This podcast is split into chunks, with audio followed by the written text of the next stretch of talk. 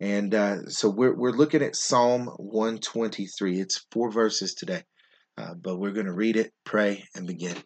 But Psalm 123, it says this it is an, it's another of the songs of ascent.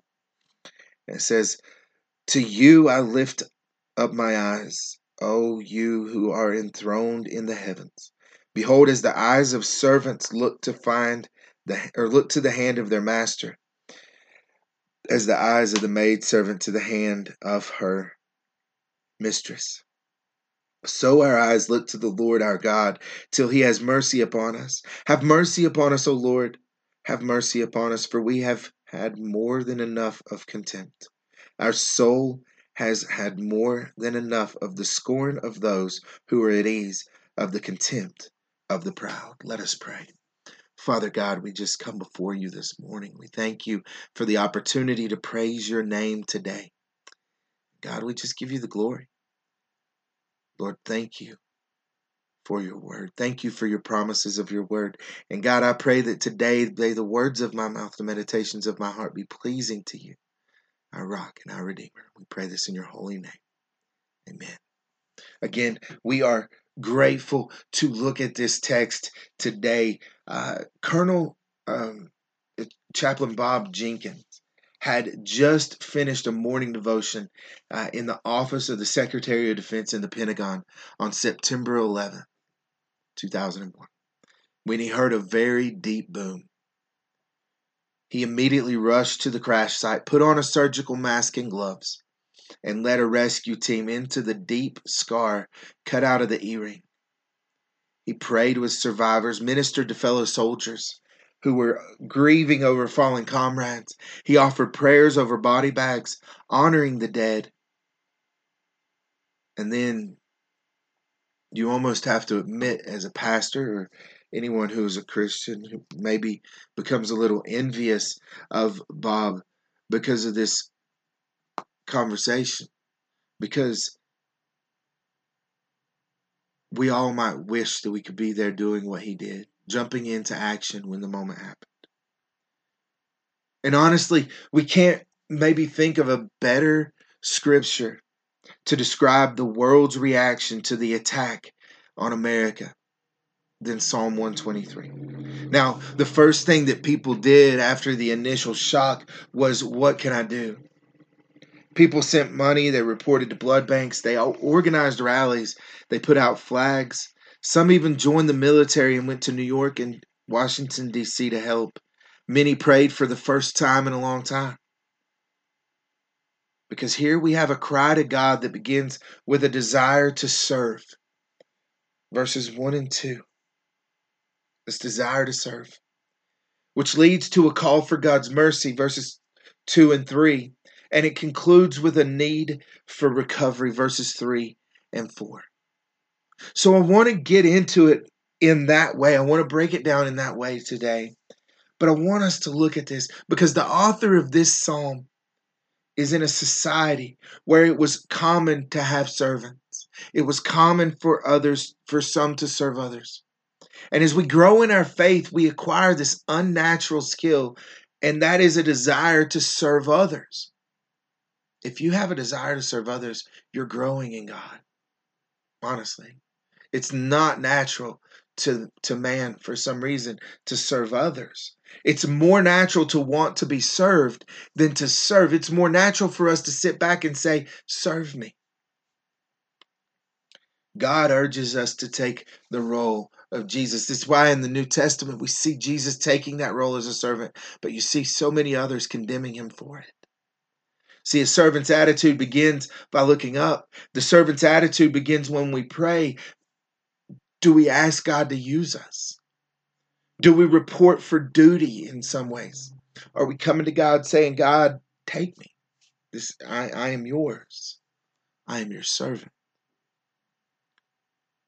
See, when we think about that and we think about the conversation, you know, it's it's kind of like the man that showed up. Uh, you know, you hear a lot of times, especially with military stories.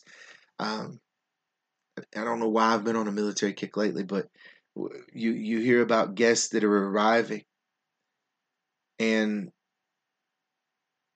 an officer, uh, you know, guests arriving at like a military ball, and and I heard a story once of a, an officer who was opening the door, and an arriving guest thought that the officer was just a doorman, and um, this guy's standing by, and, and and the guy hands him his bags. And sometimes we order God around, forgetting that He's the master. We are to live for Him, not the other way. God doesn't exist for our pleasure. Just a reminder. But the psalmist begins with this upward look. I lift up my eyes to you, to you whose throne is in heaven. Verse 1. And the occasion for this prayer was opposition. The enemy forces were attacking. The writer of this psalm had no place left to look but to God. That's something we need to remember today, and maybe we feel that way ourselves in the world we're in today. The writer had no other place than to look but to God. And we look up to God, not maybe geographically, but figuratively. We know that God is maybe not in the sky sitting on a cloud, but we look beyond the confines of this planet. We look past the hindrances and the borders and the box that we put him in. And we call out to God because we recognize that God is transcendent. We recognize that God is greater than us, that He is above us, but not distant. Now, what do I mean, not distant? Who is closest to God might be a good question. Well, anyone that prays is close to God. Anyone who is praying in this moment is closer to God. Prayer is as close as we can get. We can pray anywhere. There are 15 Psalms of Ascent that were prayed on the road while they journeyed to Jerusalem. We've talked about this a few times now that we are in the 123, which takes us through some of these. These Psalms of Ascent, God wasn't confined to a physical location. There are two realms, the material and the spiritual. And as we deal with this, God is a spirit. God is immaterial. He is not a material thing. We can't fully define him. We can't fully comprehend him. We can't fully package him. We can't understand him, but we can trust him. To look up is a posture of servitude. That's why we use that reference quite often. When we say look up to God, we are saying look up because he is your master. He is your role model. He is the one you look up to. It's a posture of servitude. We look up to those who are over us, our uh, leaders. We we look up to them. It's it, it, it, like it's a ladder, whatever. But we look up to those who are over us. Verse 2 then makes a comparison here. Verse 2 compares these things. As the eyes of slaves look to the hand of their master, as the eyes of a maid look to the hand of her mistress, so our eyes look to the Lord our God. Servants had to be watchful. They had to be awaiting a command. So you've seen some of these old videos where you have a maid servant or a butler and you've got the master of the home, you know, raising the hand, clicking like this, motioning for someone to come over. What is that? That is the sign they were expected to be alert, observant, and respond quickly to a subtle gesture to a need that needed to be done. They were ready to anticipate the master's every need. And in the same way, that is how we should be when it comes to God. We should be so tuned into God that we are sensitive to His commands, that we are sensitive to His leading in our lives, that He leads by circumstance, by the counsel of others, His word, and the impressions the Holy Spirit makes upon our heart. That is how God leads. And it's those subtle hand gestures that a master makes to a servant. You know, that little thing. That is the way God works in us. Romans, Paul urges us in, ch- in chapter 12, verse 1. He says, Present your bodies as a living sacrifice, holy and acceptable to God, which is your spiritual act of worship.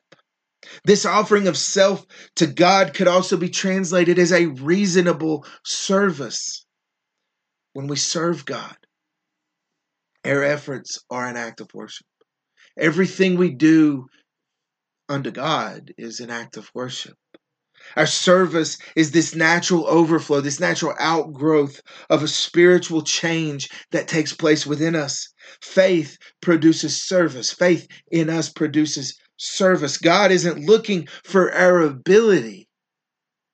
Now, hear me. God is not looking for our ability, God is looking for our availability. God's not looking for you to be able. He's looking you at you to be available. He will equip you to serve him. He will show you what he wants you to do. Our job is to be submissive and to surrender ourselves. Our plans, our priorities, all of those should be pushed to the side for God and his purposes. I don't write the book, I, I just read it. Have you ever had a friend who talks about a job as a calling? I, mean, I know if you've talked to me before, I've said those words that maybe um, it's an it's an ordained thing of God. Um, maybe an ordained plumber, so to speak. Natural mechanical ability believes God gives you this gift to be used for His glory, and you're in charge of maintenance at the church. And something that you regard as a privilege. Any of you who serve the church because you feel God has called you to do it and you have the ability to do it, then it should be a joy to you. It shouldn't be a hindrance. You know, uh, an assistant minister, an associate pastor uh, in the army, a chaplain's assistant, uh, you know, they enable the minister to do what needs to be done. Um, the army chaplain's assistant would assist in ministry by praying with soldiers, by distributing scripture, by doing informal counseling. Um, they enable the ministry through logistical support. So does the support staff of a church. And when an assistant is, or when a chaplain is called, they always take their assistant with them uh, in in the army and they go to a unit ministry team. And god has a plan for all of us and we need to discover where we fit in what what discipleship job uh, what our discipleship job description is. Um, what is your job description within the kingdom? How generous are we in offering our service to the master to god to the to the leader of this of the whole thing Many of us is, have undertaken this self reflective project of preparing a resume, but when we get to that point, when we start to look for things, you know, you send your resume and you review your training, your skills, your re- experience, and how you might use those for the Lord, right? Is that what you do when you say no? You you look at your resume and you send it based on what the job requirements are. But maybe we should look at our resume, review it, and see how we can use those skills for the Lord. And when we realize that God gave us our abilities, we become more open to finding ways to use our talents for Him. Whatever abilities we may have, we utilize them in Christian service. Whatever abilities you have, you become available to use them for God. Which brings us to the second and third verse in the in the conversation of mercy. Verse 3, he says here in the psalm, the psalmist says, Have mercy on us. When was the last time that you really asked God for mercy? The last time you really prayed for mercy in your life? You rush into God's presence with your laundry list of requests. You forget what you really need, and that is mercy.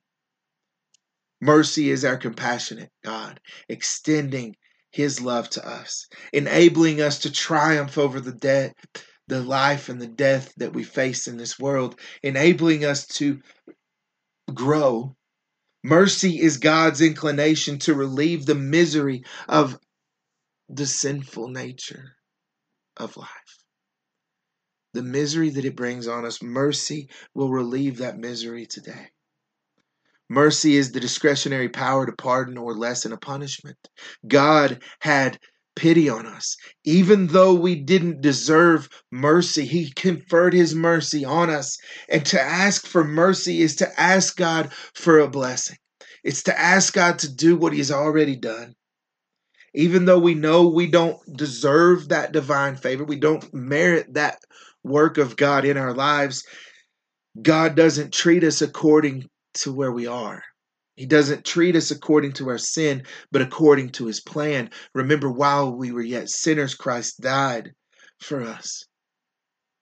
In the history of warfare, there have been armies that have been utterly merciless. They showed no, no mercy.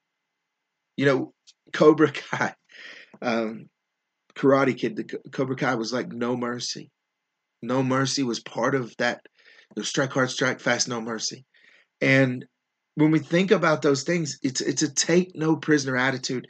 It's a no surrender attitude. Somebody says I surrender, and they say no, you don't. See, the enemies of the psalmist are described as contemptuous. They're there's they're described as proud. They're described as arrogant. And if God wanted to, He would be justified in punish, punishing, punishing us all. Get that out. He he he could show us no mercy. He could show us absolutely no mercy in these moments, but instead he offers mercy at its fullest. We experience God's mercy when we trust in Christ. When we trust in Christ. The author of Hebrews encouraged us to approach God's throne of grace with confidence so that we may receive mercy and find grace and help in the time of need. Grace that will help us in our time of need. Hebrews 4:16. We need to entreat God. We need to call out to God and say, "Have mercy on me, God, a sinner." Just as the tax collector did when the Pharisee said, "I thank you I'm not like this guy." Remember? The blood of Christ satisfies the justice of the Father, enabling him to show us mercy. Christ shed his blood to give us the opportunity for recovery. That recovery is shown to us in verses 3 and 4. We cry out for mercy. We cry out for hope. We cry out for opportunity. Many people affected by that attack on September the 11th of 20 of 2001. Many people affected by the attacks on our nation now. Many people affected by what is taking place around the world right now. Trauma is any experience that appears to threaten our ability to carry on a normal life. Think about the pandemic. Think about what we are facing today. The overwhelming of our capacity to function is where we are. That is trauma. Crises expose the frailty of life. Crisis is when we face a crisis, it exposes our it, it exposes how fragile we are. The frailty of our life. Crises try our ability to cope. We feel powerless. We feel numb. We feel depressed. We fear that this experience has forever changed us. And as we long to return to the calmer, more normal times, the goal for us who, for as we suffer the after effects of trauma is recovery, a return to normalcy. You know, there was a, a, quote from a New Yorker who had seen the Twin Towers collapse, and many of us probably feel the same way, but said in that moment, the world as I had known it was redefined. It was the beginning of the end of the way things once were. Trauma causes distress, it causes um, emotional wounds, it leads us to a place where we become prisoners of our pain. It's a hard place to be, folks. It is a hard place for us to be. It has been said for every sigh, there's a song. Psalm 123 ends with a prayer for inner healing for those who have endured ridicule, those who have endured contempt from an arrogant enemy. The psalm teaches us to ventilate our pain through prayer. The psalms, plural, teach us to do that. They teach us to tell God how we're affected by the events. God is ready to restore balance. He's ready to bring stability into our lives. He can cleanse us and help us to move forward with Him and move forward in life. Prayer helps us process the anguish and the grief that we are feeling. When we pray, it is our processing of the struggle we are in. When we pray this psalm specifically, Psalm 123, we become people who are no longer defeated by circumstances because we're looking beyond them to God. In His hand lies our destiny. And it's easier said than done. God holds us in His hand. What causes us to hesitate to trust God is that much of our life is lived between the time of His promise and His fulfillment. We live in between them. We're living in the middle and we don't know where we are. We are afraid of the outcome and we don't trust God. When the outlook seems bleak, when it seems bad, when it seems like there's nothing left for us, maybe we shouldn't do the outlook so much as the look up, the uplook, that that look toward God, look up to our leader. Do we really expect God to intervene in our lives? This bias that keeps us from believing that God can make a difference that we face in this world today? Do we believe that today? Because, see, faith helps us trust that the outcome, even when our present situation makes no sense, will be good and in God's will. Faith leads us to that belief today. All around us, there is fear. All around us, there is confusion. But we're not looking to the left or to the right. Like Peter, when he got out of the boat, he started walking on the water. What did Peter lose? He lost sight of Christ. He started looking left. He started looking right. He kept looking for the things that were stirring up around him, the things that were eventually going to cause him problems. He was looking at the things of the world, the material. But our eyes look to the Lord our God. When we look up, when we look to Him, when we look to Christ, our eyes look to Him and our faith is restored. He renews us, He revives us, He gives us hope in Him through that today. Verse 4 is beautiful. Our soul has had more than enough of the scorn of those who are at ease, of the contempt of the proud. Our soul has had more than enough of the ways of this world. Our soul has faced more than enough of the trials and the tribulations that this world has to throw at us. But our God is greater than it all. Jesus said, In this world you will have trouble, but fear not, I have overcome the world. He also told us the world would hate us because it hated him first. There's contempt in the world, there's arguing in the world, there's trouble in the world. There's peace in Christ today. Do you know him? Do you know who he is? I love this song. And I think that we can expect Christ to interfere. We can expect God to intervene in our lives because of our faith. What was it he said to everyone who came to him to be healed? You are forgiven. Your faith has made you well. It is the same formula for what we see in Second Chronicles 7:14. If my people who are called by my name will humble themselves, realize they have a problem, recognize the humility, become broken. Seek my face, look for me, find me, seek me out, and turn from their wicked ways. Have mercy on me, a sinner. Then will I hear from heaven. Forgive their sin. Your faith has made you well. Go and sin no more and heal their land. Go and sin no more. Your sin is forgiven. Your land is healed. Your your body. You have what you've looked for because you sought me with the right heart. Is that where you are today? I certainly hope so. Bear with us just for a moment. We're going to close in prayer. But if you have a decision to make, Please make it today. Let's pray. Father God, we just come before you this morning. We thank you that we have the opportunity, Lord, to serve you in a mighty way. God, bring us hope, bring us peace, bring us opportunity in you today. grant us wisdom, Lord. Grant us comfort. God, as we cry out to you from the depths of where we may be in this world today, Lord, I thank you that you have given us peace. I thank you that you have given us hope and opportunity in you. And Lord, I cry out to you now on behalf of each of your children. Lord, help us to humble ourselves, to seek your face, to turn from the wickedness of this world. Lord, to humble and come humility, or come in humility to you, be broken, and seek you today. Lord, help us to cry out for mercy.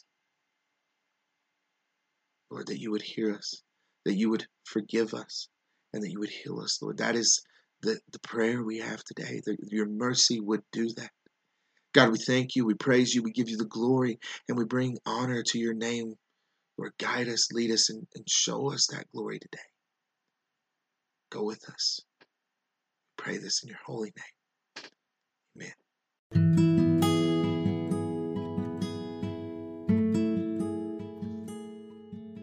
And again, we want to thank you for tuning in for our services here on our um, podcast page.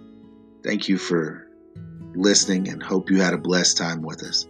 You can get more information on Newland Christian Church at newlandchristianchurch.com or go to our Facebook page, facebook.com slash Newland Christian Church. And until next week, we hope you have a blessed week in the Lord.